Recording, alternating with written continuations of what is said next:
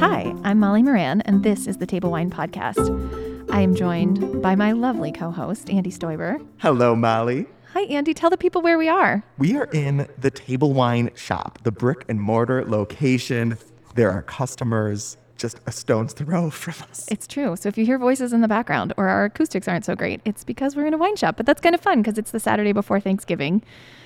Yeah, and we're and having fun. Saturday from Small Business Saturday. It's true. One week till Small Business Saturday, which is a great day for everyone to get out. On my way here, I was like, "Is it today?" But I was like, "Oh no, that's the day after like Black." it's the day Fri- after you Black know. Friday.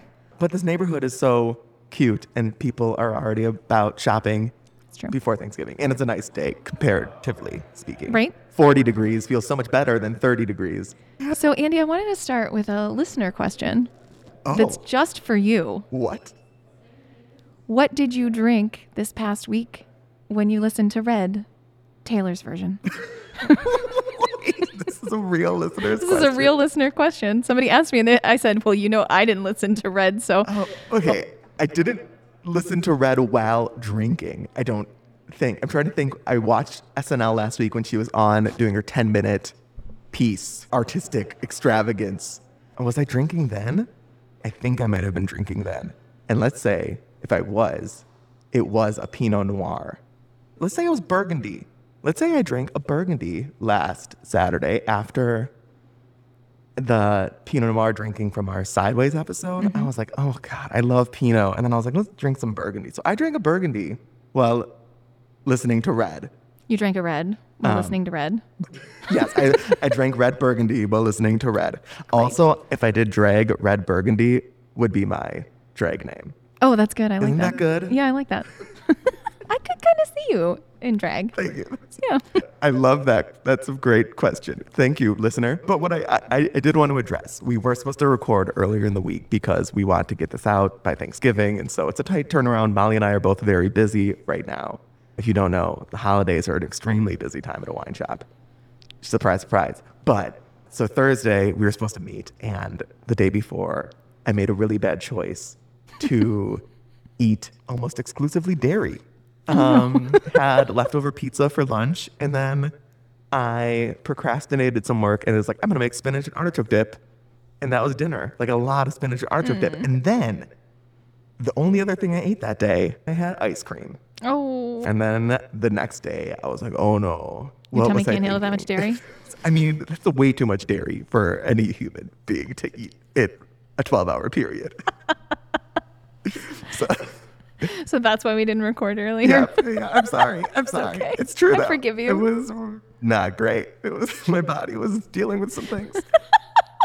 I love that you're willing to share that with everybody, Andy. I thought it was funny. Where I'm like, why didn't I realize this? I feel like most people realize don't eat back to back to back dairy. Happy Thanksgiving, Molly. Thanks, Andy. Happy Thanksgiving to you. Uh, thank you. And so when this comes out, what do you think you'll be doing? What I'll be doing when this comes out, uh, it'll be the day before Thanksgiving, which means two things. One, it's the one of the busiest days of the year at the shop, and because people didn't get to travel for the holidays last year, people are traveling this year. So I will be personing the counter for a while here at the shop. So I will be helping people get their last minute wines and things like that. I will have guests in town by then. I will need to be cooking at all hours of the day when I am not here at work. And I'm going to try to also go to the gym. I'm already stressed about next Wednesday. Thanks for that. Yeah, just you describing that, I thought of Hermione and the time turner. Like you need to be in multiple places at the same time Yes. to accomplish what you just described. And it's true. That's how my life feels right now. Amazing. What, what will you be doing? Um, oh, Eating too much sleeping. cheese. If this comes out at 10 a.m., I want to be asleep still. I'll probably be writing a paper that's overdue and then cooking. I hope, maybe drinking wine and just taking in the holiday break if I can. It's hard. My days, I never know it. Like 48 hours in advance is a tricky, tricky to know where I'll be. And that's when people, people always, I'm really bad at making plans and committing to people because I'm like, honestly, I just don't know. what- He's really bad at it. I tried to get him to make plans with me for dinner. I've been trying for six months now. and that is only partially It's true. I'm really bad at making commitments. All this moody. It's just like, what if I'm not in the mood that moment? It's this goes back like psychotherapy. I need. So we won't go too much into that. But let me know if you feel similarly about making commitments. Also, the pandemic made like exacerbated that problem, where Yeah. it's like, oh, now I went months without having to make commitments, and making them now is just hard. I know. Unless I it's like really exciting. I'm Oh. sorry. Dinner with me is not exciting. No, I responded this week like I right know he away. did. He did. He did. I was shouldn't, excited. Shouldn't give him too much shit. Oh my goodness. Um, What's, I just wanted like happy Thanksgiving, everybody. I'm I'm sure many of you are listening while beginning your Thanksgiving day. Maybe the Macy's Day Parade just happened, and the dog show is on. I do. I've come to love the dog show. We want to make this a staple of Thanksgiving, Right. For you. And so we wanted to feature some clips from earlier episodes that didn't make it into the original cut, not because they're not great content, but for purpose of time. So these are some of our favorite bits that we are excited to share with you all. Yeah, you might even say the content was too good, made the rest of the episode look bad comparatively. It's true. so, up first is a tiny little bit of information about the history of champagne and why we don't see sweet champagne here in the US. Enjoy.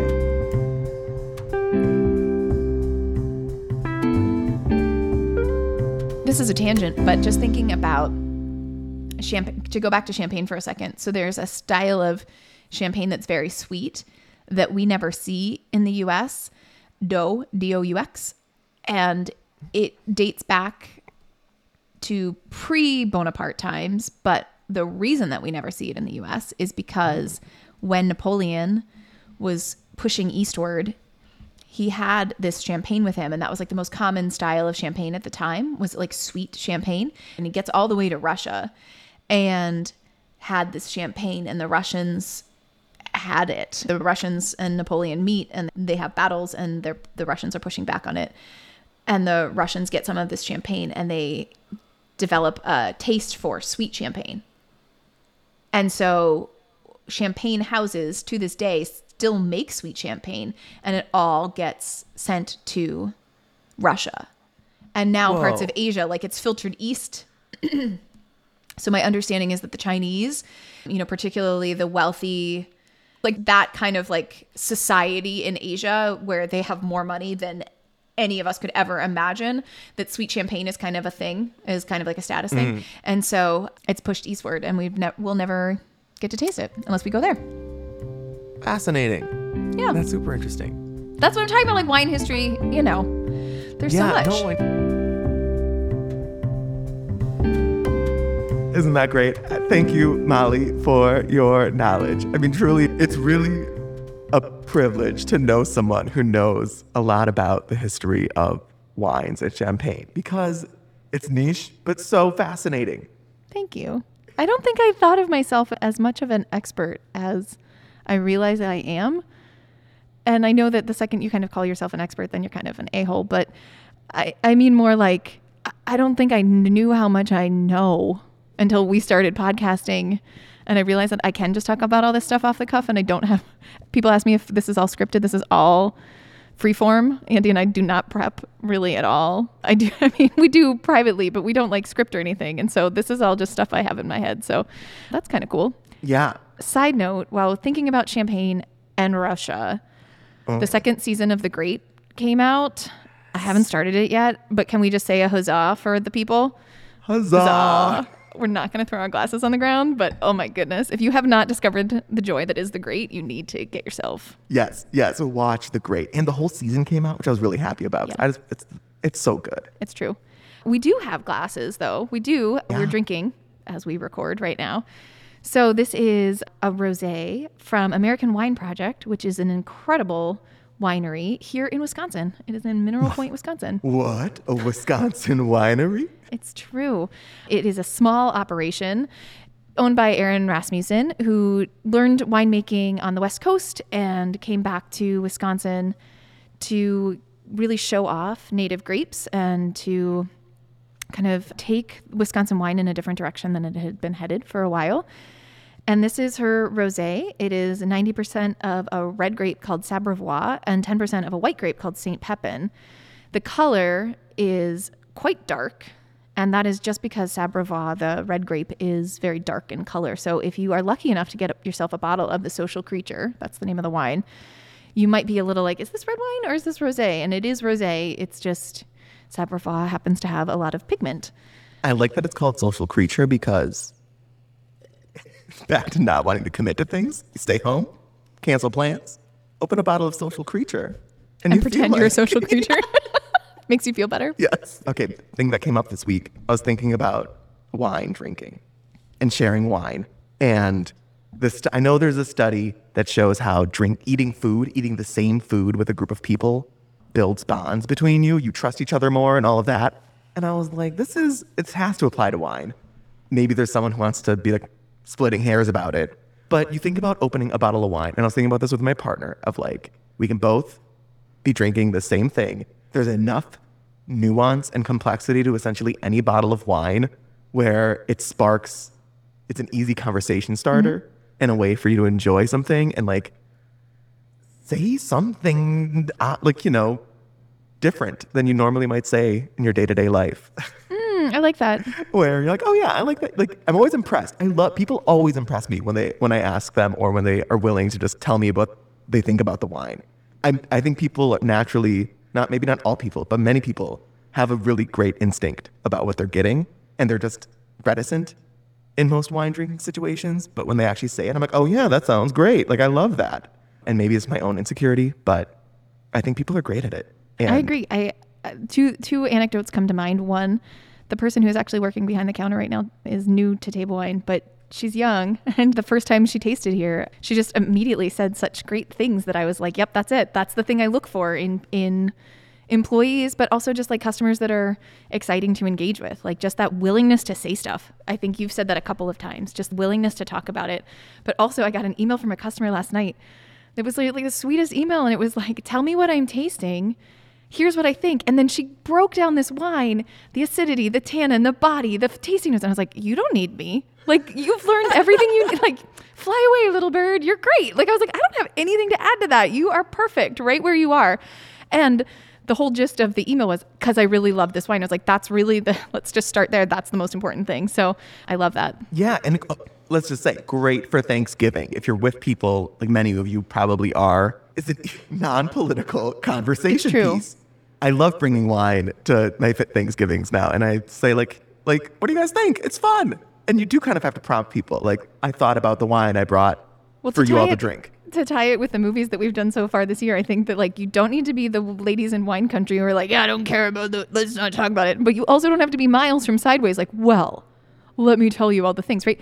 There's like the Yes. happy in between place of like, oh, this social creature kind of tastes like cranberries. Oh, it's kind of reminding me of fall, you know, and you can just kind of talk about it. Yeah, I think that you said that perfectly. Falling in between those two kinds of wine drinkers is where I think both of us like to fall. Yeah. though I I think we all are like eagerly looking out to find the Miles person because I think they're entertaining if you find You think they're entertaining. that absurd. I mean, it's just absurd. Like Sure. you can Okay. kind of just laugh at them. Yeah. We're going to go to a second clip. And when we get back, we're going to talk about our visualization of this wine because I know Andy needs time to sit, stew on that. So we're not going to press Oh, I got him. something already. What is the next clip? Well, a while ago, Andy, I don't know that he made a mistake, but he asked a question about books, which then made me launch into a whole diatribe about Sally Rooney. And so we kept a little bit of that in the episode, but there's a lot more that we had to say about literature and Sally Rooney. So we're going to play that for you now. And so this is from episode four. Enjoy our unabridged Sally Rooney conversation. So it's one last chat before we go, I guess. So, Andy, what's our question this week? All right. So I saw that you posted on Instagram that you're reading Beautiful World, Where Are You? Right? By Sally Rooney. Mhm. That's the name of the Mhm. thing. I'm also reading it. I start I mean, I started it like I got it when it came out. I had it shipped to me. And so I tore through the first half and then I got busy. But I would love to hear about your thoughts on it. I've also read Sally Rooney's other books. I particularly have enjoyed this one. I think it's her best. I've But read you think? Conversations with Friends. I have amazingly normal people's the thing I don't know anything about. I've not seen it or read it, so I don't know anything about normal people. I forget which one's which. Like they're they, Normal they're people's so the one with the show. Normal people's the one with the show. Yeah. Right. Yeah. So her first book? That was her first no, book, right? Conversations Oh, that with Friends is the book? yeah. Oh. Conversations with Friends is the first, which is why I started there, and then okay. I- yeah. was planning on reading Normal People, but then Beautiful World came out, and so then I just skipped ahead. My husband is in books. I think I've mentioned this before. And so I don't know if you all know about the hubbub of the Sally Rooney whew, publicity machine, but it was something fierce. So leading up to the publication of this book, there are these things called advanced reader copies. So they're they're free copies that publishers send out to bookstores and reviewers and people in the industry. And the purpose is to get a lot of people to read a book in advance of it getting published so that there's already like a buzz about it. And the Sally Rooney advanced reader copies were impossible, impossible to get. They came with swag and like different people on the ladder got different types of swag. Uh. and so like if you have a Sally Rooney tote, like you are OG beautiful world, where are you? And other people got the bucket hat, but they didn't get the tote. And like apparently walking around the streets of New York City is like fierce. Like people will call you out for the fact that you have a Sally Rooney tote. I am not kidding. Wow. I mean, I love it and I hate it. I know, right? And so Connor tried to get an advanced reader's copy. We get advanced reader's copies of lots of books so that he can read the authors before he books the events with them. And he was told like, "Oh, that's so cute that you asked." I mean, they they were nicer than that, but so leading up to all of this, I was like, "Holy crap, how good could this book possibly be?" Like, my lord. Mm. And then I started to read it and I think that she might be our Hemingway. Like I Oh. think she just uses such clear prose. It seems like it's simple. Mhm. It's not. There's a scene in the Little Women movie, which I know, mm, I know that some people take umbrage with that movie, but Greta Gerwig added some lines that Amy March is encouraging Jo to write. And Jo says, like, something like, but, you know, nobody wants to hear the stories of women or like the stories of women aren't important. And Amy says, like, they're important if we write them. They're important if we say them. And it feel, feels very much to me like Sally Rooney is like, by writing these stories, these like, I don't know, very narrow lensed movie or stories, right? Like four characters. Yeah. You're like saying that real life is important Yes. and it's I- valid. Agree. I mean, I've That was- lasted. I mean, That was such a long answer. yeah, you went on. I'm sorry, but I just like if there's something that I could talk about more than wine, it's books. And Mhm. Brandon Taylor What- reviewed her book for New- the New York Times, and like God, I could just like wax on about Brandon Taylor's writing, and then the fact that he reviewed Sally, and then oh God, I just like love it all. I just love it. See, but like she's two and a half years older than me. I just looked. She just she's thirty, and she's had three ultra successful books. And so a part of me, and I'm sure, especially other people who are in the like who are. I'm thinking of a friend I know on Instagram who's a writer and has a book coming out and like is about that age, maybe 30. Like how what a standard be like, oh my God, I'm another 30 year old trying to write a book or have a book coming out. And I have Sally Rooney as my competition because she's become so ubiquitous and beloved. And the first two books, which I mean, I liked, and every time I read one those, I was like, man, I could write this. Like it does, it looks easy. Like she makes it look so easy. And it was like almost frustrating because it felt so much a reflection of normal life. Like I'm like, this is something But who can do is- that? Like that's what's so masterful. Is Yeah. the rest of us when we go to write real life, write shit. Yeah. Yeah. It's so true. Because it, it just feels like, well, this is life. Like I could write about my life this way. I, why am I not a successful Yeah. global bestseller? But this book, I think for me, I really enjoy because it essentially she's taking on some of the biggest ideas and issues today from romance to climate change to just like Celebrity. I mean, author celebrity. to cele- oh yeah author celebrity is like yeah the whole Huge. the whole thing right and she uses this format of email exchanges that allow it to just be this dialogue of here's a long thought about this topic and then the friend responds. And the way that she articulates these ideas, because it's just an email form or it's just really an essay, are just so beautifully put. And I've, and this I'm like, oh, like, yeah, thank you for putting it this way. Like, I wish I could have written it this way. You're articulating all of these issues that we're dealing with in such a beautiful way. Uh, that's not about finding answers, but just like articulating problems and questions that I think I mean, I resonate with as a millennial and someone close for age where I feel like it's like, oh yeah, like this is how I feel about these issues. And you're you're putting it in such beautiful, plain language and questioning things in a, the way I I've always wanted to say. Yeah. So I, I mean, the, I'll, I want to recommend the book. Yeah. I still need to finish the book. I got about I was 50 pages from the end and I got really frustrated with one of the characters and I was like, You're Oh. gonna you're gonna mess this up. I just like you I can tell you're gonna mess it up. And then I w- I won't give away anything about the ending, but I felt okay when I finished last night. Okay. I felt all right. Good. Good. Yesterday afternoon. Yeah. Uh, yeah. Okay. Before we turn this into a book cast, book club. we'll do Wine that sometime. We'll do how about we'll do wine book sometime, but not for a Yeah. while. Yeah. No, Okay. least some time. Well, great. I'm glad we got to discuss that book.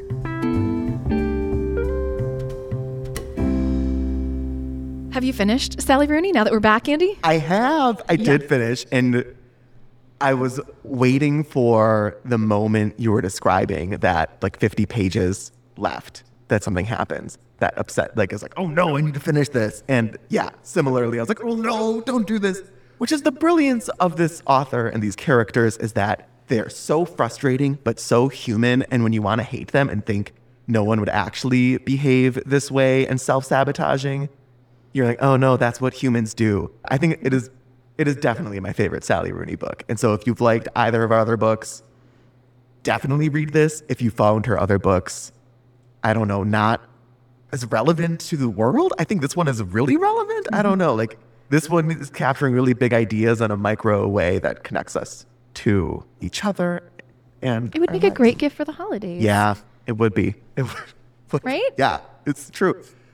Which, well, let's talk about the wine first. Okay, let's talk about the Um, wine. So- Because my first sip, I thought carbonic maceration. Mm.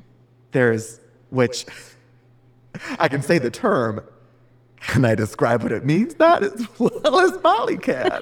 so please, But I did that. I did that in the Sideways episode. I talked about Beaujolais Nouveau and I explained carbonic maceration. So go back and listen to that episode. So, Perfect. No, I don't think that this wine has carbonic maceration. My understanding is the red, the Sabrevois, is is normal press, like they press the grapes and ferment the juice. The Saint Pepin, which is just that 10% of white, that is whole cluster fermentation. But that's not carbonic, so that's not going to be the same thing. I love Pinot Noirs in particular that have whole cluster on as part of their thing. Yeah. Can you tell me more? Yeah. So if you don't know what that means from the name, you can figure it out. It sounds, like sounds self-explanatory. Self explanatory. What they are fermenting is the entire cluster of grapes. So it is the stems, the grapes themselves, the skins, the seeds, the whole thing. So with Pinot specifically, why they do it is that Pinot is a lighter tannin grape. So when you don't do whole cluster fermentation with Pinot, it can come out what you know, the word a lot of people use is thin. When people say like I don't want a watery Pinot or something like that, that's often a Pinot that is not whole cluster fermentation when you ferment it with some of the skins and seeds, they those do have tannin in them, so it gives the wine a little bit more tannin, a little bit more structure. Um, so that's why you do it with Pinot. So in the case of St. Pepin, they're doing the same thing. It's a white grape, but it's the same thing where you're kind of giving it a little bit more tannin.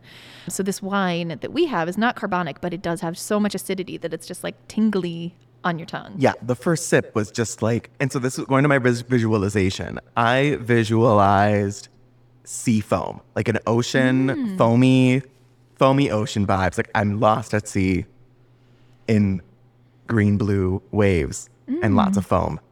And I'm going to stick with that because I think this, I could drown in this wine if I you do.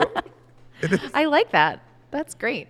I'm picturing it is not a real place, but a picture like a dance club. You just reminded me of a good little anecdote, though. Yeah. If I'm not mistaken, after I interviewed here four years ago, the night after I interviewed. So I did not have this job yet. I had just met Molly and Connor, you know, eight hours earlier.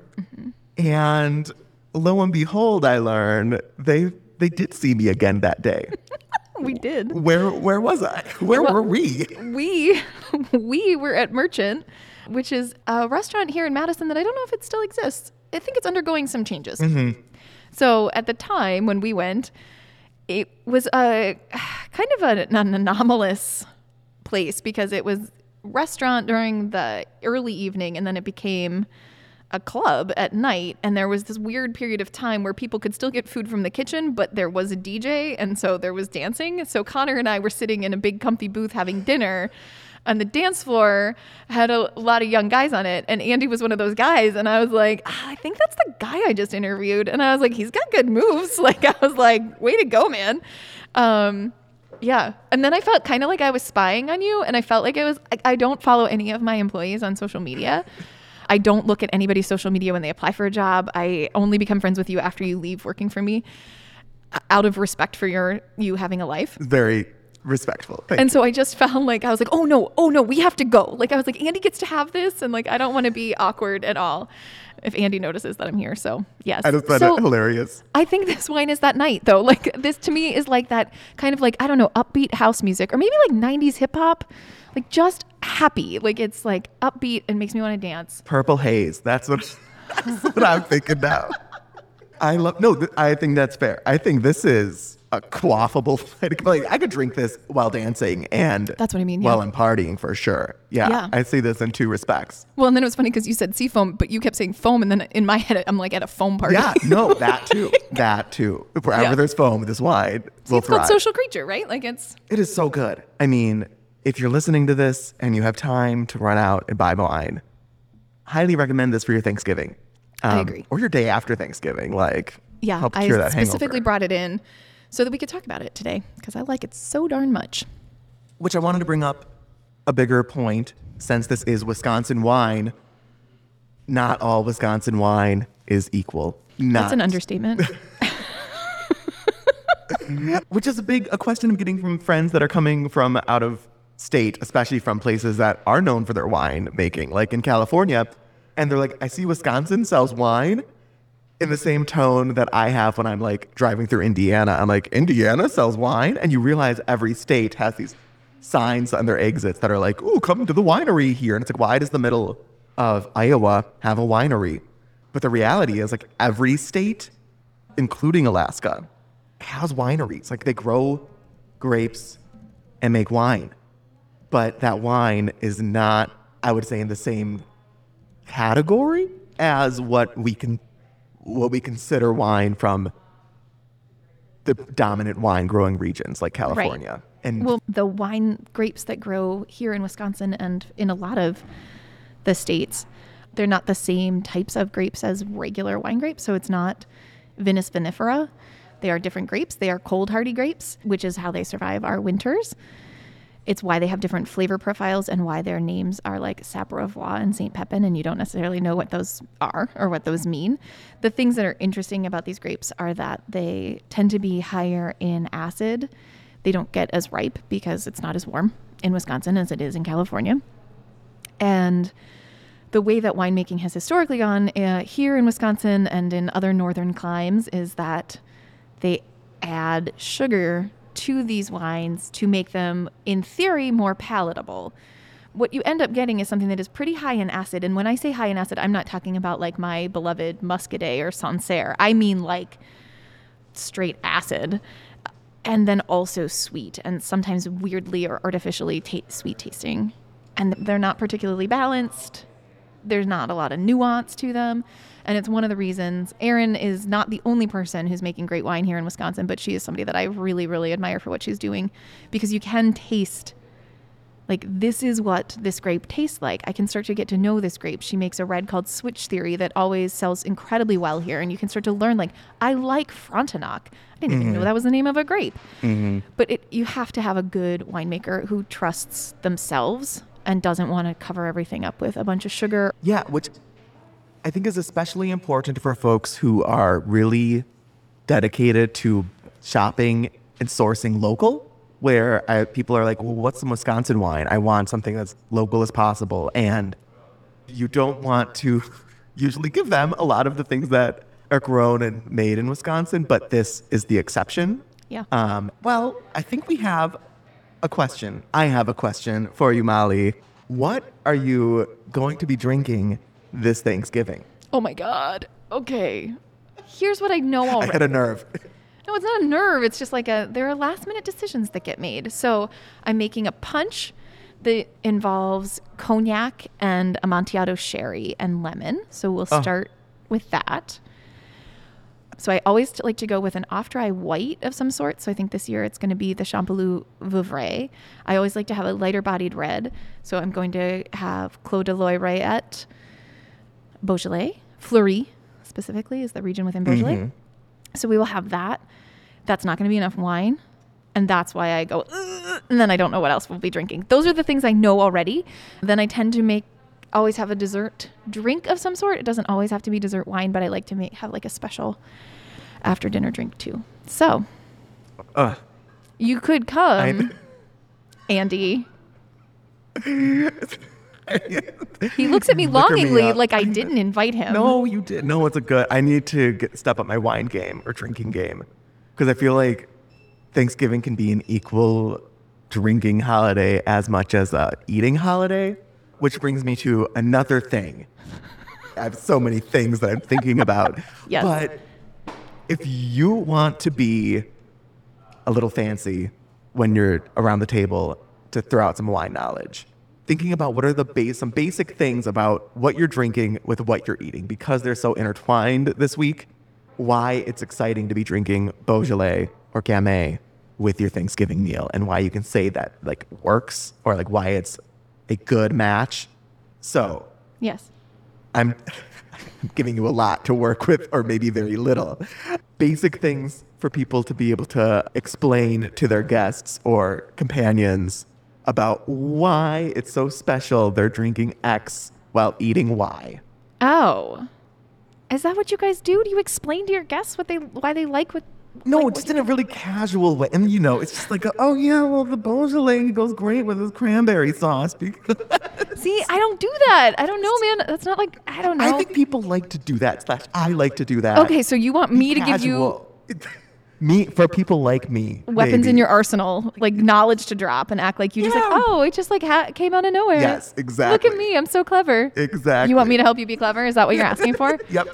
Oh, okay. Well, I guess it depends on what you're drinking. Of course. let's say you're drinking Gamay or Pinot Noir, you could, you know, talk about the fact that high acid reds go with food better than low acid reds. Reds that have lower tannins also pair more easily, and that's why they work so well with Thanksgiving because Thanksgiving has such a myriad flavors on the plate. You got to take a lot of things into consideration.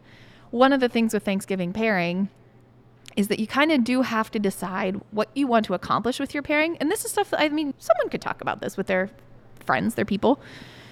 You have to kind of decide what is important to you from a pairing perspective. Is it that you just like, I want wine that's not going to get interfere with the food and make most people happy, which I think is the the majority of people on Thanksgiving, right? We do Thanksgiving packs here at the store and when I'm picking those things out, I'm trying to find things that are like they're going to pair nicely, but you don't have to like think about them too much.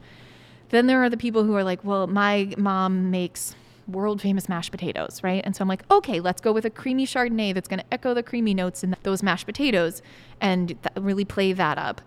Then there are the people who are like, we're all going to Tuscany next year as a family. So what could we do? Oh, well, actually, Chianti surprisingly pairs really nicely with Thanksgiving, and so go after the place, like that kind of thing. So I do think you have to kind of figure out where you want the wine to be.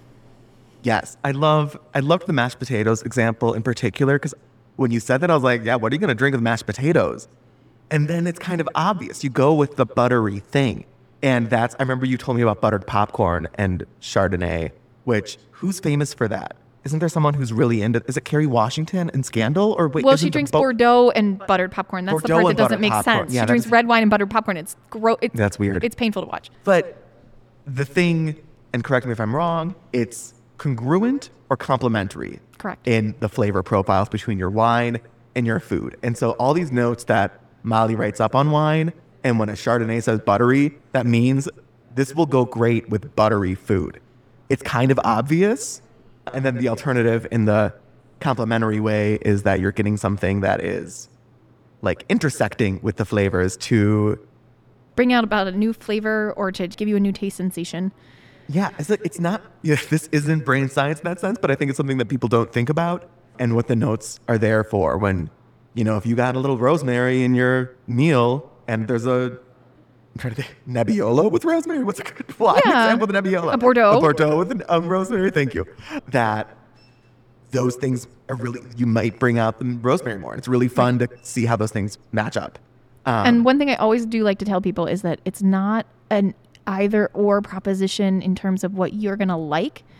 You might sometimes like the congruent pairing, you might sometimes like the complementary pairing. And also, it depends on what you like to drink, right? If the idea of a buttery Chardonnay really makes you like angry, you're never going to like it no matter how objectively it's a good pairing with mashed potatoes. You're just you're not going to get there. Right? true. You're- You're not. very true. But if you know, you might like a Bordeaux with your rosemary in this dish, but then some other time you actually like the Bordeaux with something that is not herbaceous because it adds the herbaceous note to the dish, right? So you don't always have to like the same thing. So true. And I'm just going to give a quick call out to sparkling wine. A, because it's staring me in the face right now, this beautiful table full of sparkling wine. B, because if you're doing any fried food, sparkling wine and fried food is like this awesome match made in heaven. And C, I'm thinking about how sparkling wine is a kind of an ideal palate cleanser. If you're drinking, like eating just like a bunch of different things as we usually do, it's a great way to just kind of like cleanse the palate between That's true. bites of different things. I drank cava and had fish fry last night, and it was delightful. Andy, I think we have one more clip that we want to share with the people. It's true. And so I will say this last clip is a little tangent I had on Pinot Noir because there's two kind of Pinots in the world, Molly. There are. There's Pinot Noir, and there's all the other stuff. Say the OG and the newfangled, fuller-bodied Pinot. Mm-hmm. So here's a little clip from our Sideways episode, the last episode of our season, that talks about this new trend. Yeah, what I I guess what's important to note, I think, is that Pinot Noir seems to be getting fuller. The style that's popular. And I guess Meiomi is maybe one of the champions of that, where they're blending grapes from different regions and maybe putting something that's not Pinot Noir in there. Is that maybe Not up. maybe. They're Uh, definitely doing that. But that seems to be more and more popular. I see a lot of Pinots that are described as medium bodied, and I'm like, that's not what Pinot Noir is supposed to be. I still remember the first time I taught Pinot Noir class at Table Wine years ago. And I always do an intro question, something along the lines of, you know, like how much do you like this grape or how frequently are you drinking it to just kind of get a sense of what people's experiences with whatever the topic is. And more than one person said, like, I like full bodied wines, like Pinot. And I was so confused. And then we tasted six different Pinot Noirs that I thought of as very classic Pinots from different places in the world. And the whole class, to a person, was like, this is bizarre. These don't taste like anything I've ever had before. And I had to actually go out and buy some of those grocery store brands so that I had an understanding of like what people are expecting. And what people are expecting is a wine that is actually Pinot Noir. And then 25% of Syrah, Shiraz, Petite Sirah, Zinfandel. Go- goodness Big knows. Big wine. Big so juice. big. Bo- boozy, dark. You know, they're not pretty and translucent. They're not this color and they don't taste anything like this. And if you are listening to this and you're like, yeah, yeah, totally. I love those wines. That is like, seriously, it is actually great. Like those wines and be totally happy with it. Just know that what you like might not actually be the characteristics of Pinot Noir. You might like the characteristics of those other things that are being blended in, or you might like the kind of not prototypical parts that they're going after. Whereas this is like a very textbook example wine. Yeah. Yeah. Which I think is really great. And it makes it really enjoyable. I don't think this is like life changing Pinot Noir, but it is like very, a, a yeah, very good example of it that I would be happy I if I asked for. Pinot Noir and was served this at a restaurant. I'd be very pleased. Yeah. I would drink this wine every day. The Folk Machine is a Central Coast Pinot, right? That's Central Coast. It is. And that's Um, another nice, mhm. leaner, Mhm. focused, light Yeah. style of Pinot. yeah. So it's not that all Pinot Noir are from Central Coast, obviously, because we're drinking from Central Coast. But I do think I'm always a little skeptical when I see a Central Coast Pinot out in the wild, what that will be. I agree. And I think one of the ways that people can try to figure it out for themselves is looking at the alcohol. Now, in the US, we have 2% wiggle room on our labeling. So if something is listed, this wine is listed at 13.2%. That means that it could be as low as 11.2 or as high as 15.2. It's rare with a small producer that they're trying to fool you. They're they're likely, and particularly somebody who's saying 0.2, I feel like they're probably being pretty honest with that. But as you're looking at the Pinots on the shelf, because you might not know, if you see a Pinot that's above 14%, that's odd. The Pinot doesn't tend to get that ripe. And so that's kind of a sign to you that that's going to be that kind of like lusher style. And maybe that's, again, maybe that's totally your jam. Maybe it's not. I could go down a whole rabbit hole here about alcohol. Like the, the things on a wine bottle that you can use to help you understand if you'll like it or not. Because there's a lot of information. I mean, this is such a big rabbit hole or, you know, confusing quagmire to go down. I think we honestly should do a whole season about it. That sounds good. Because yeah, I was trying to think about how how do you teach someone about wine if you ju- if just using wine labels and how they can figure it out. And I was like, okay, alcohol is one of the things I used or in thinking about it, as was old world versus new world. But those are pretty imprecise measures. They are there. A lot of it, I think, is imprecise measures. You kind of Yeah. have to grope around. But I see season, I know what season two is going to be about. So I see season three or four in our that's future. great. I like We'll that. talk good. labels. Good.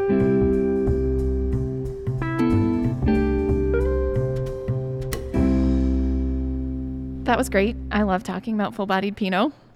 Andy and I have had this conversation many times with each other and with customers. So And it's good. I remember hearing, I think you taught me about Meiomi as like this big, like infamous Pinot Noir that I is- love that you keep name checking it.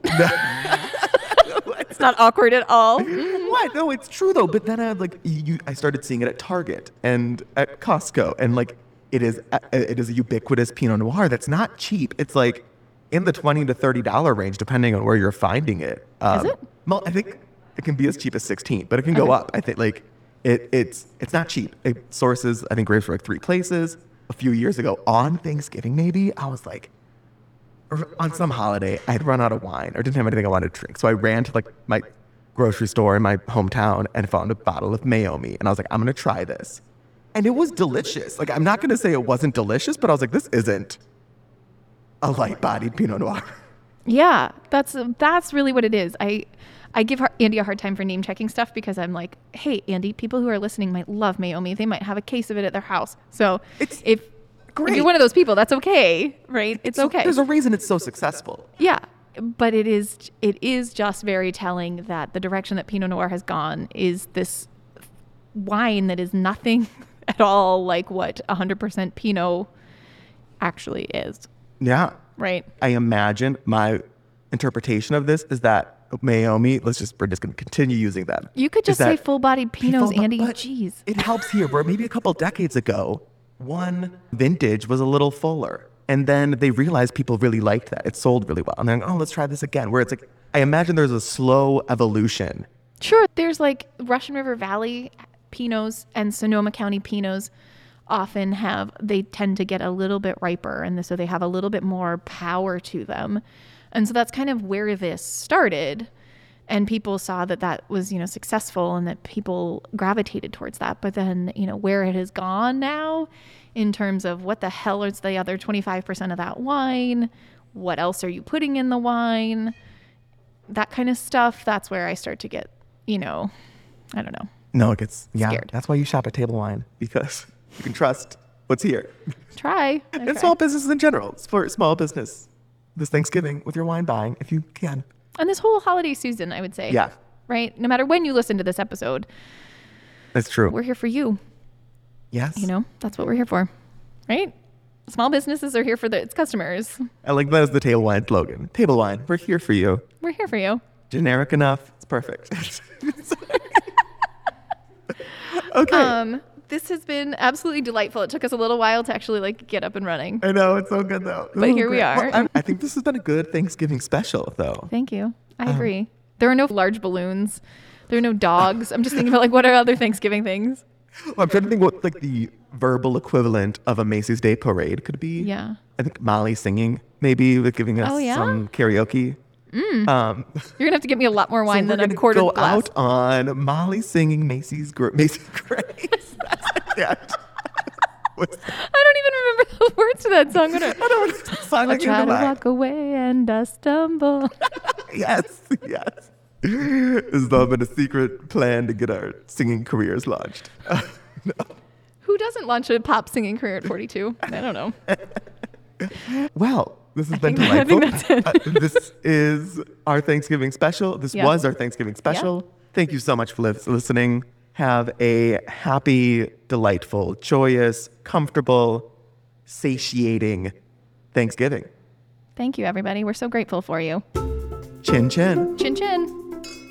The Table Wine Podcast is brought to you by me, Andy Stoiber, and Molly Moran. Our music is from Blue Dot Sessions. Special thanks to Craig Ely of fieldnoise.com. If you're enjoying the podcast, please like, rate, review, and subscribe wherever you listen. And follow us on Instagram, Twitter, and Facebook at Table Wine Shop. Thanks for listening. Hope you tune in again soon.